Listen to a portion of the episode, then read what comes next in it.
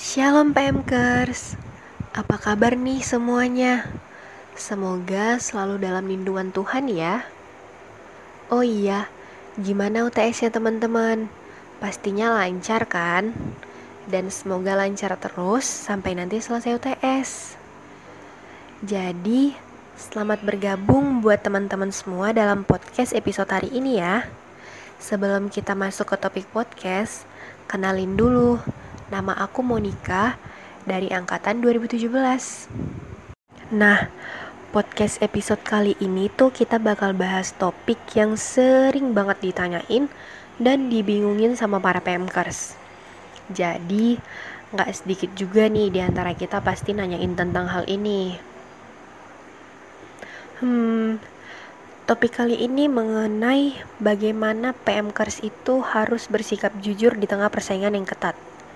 Misalnya nih, ketika kita mengerjakan UTS atau ketika kita mengerjakan tugas yang akhir-akhir ini juga semuanya dilakukan serba online.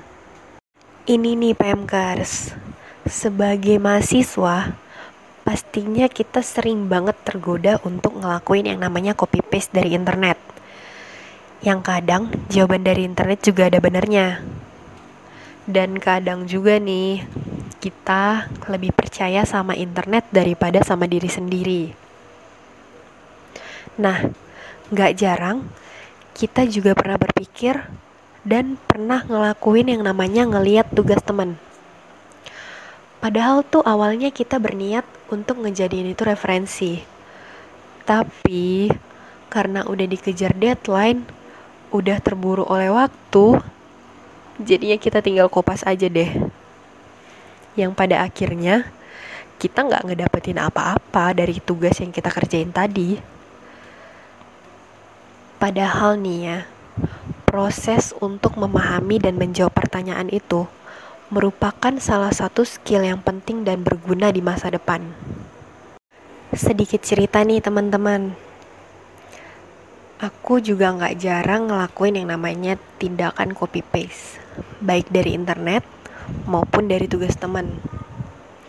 Sama kayak yang aku bilang tadi, niat awalnya tuh hanya ngejadiin referensi kan.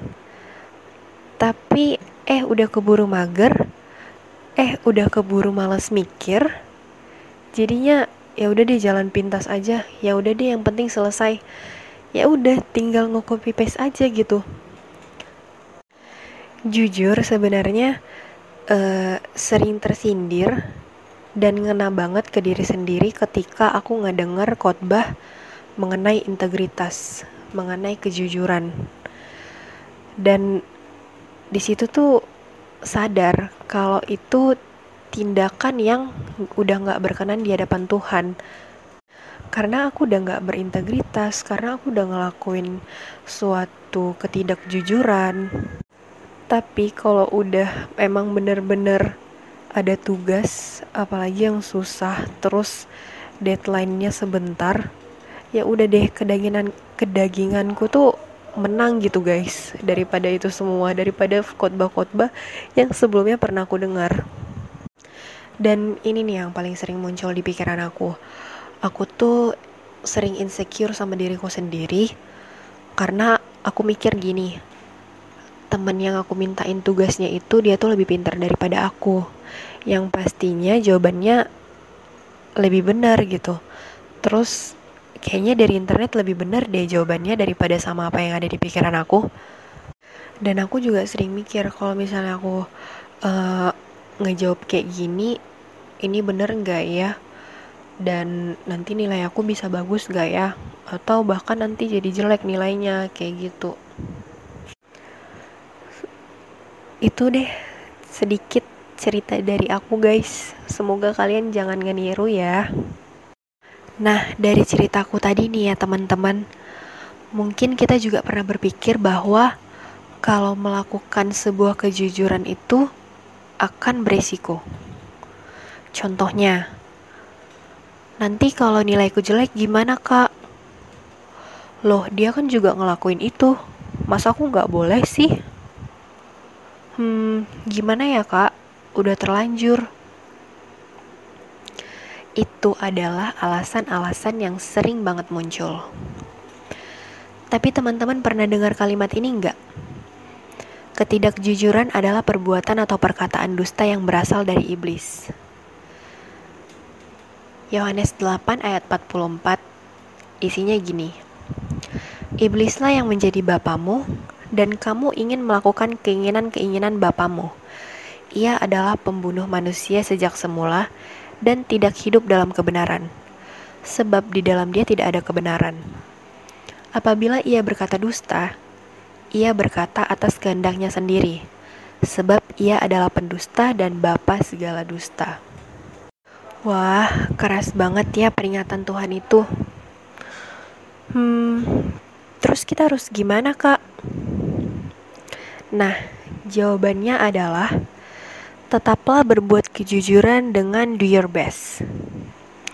Yap, memang benar, kejujuran itu berisiko namun, jika kita telah berkomitmen untuk hidup jujur dan melakukan sesuai dengan kemampuan kita, maka Tuhanlah yang akan memampukan kita untuk menempuh risiko kejujuran tersebut.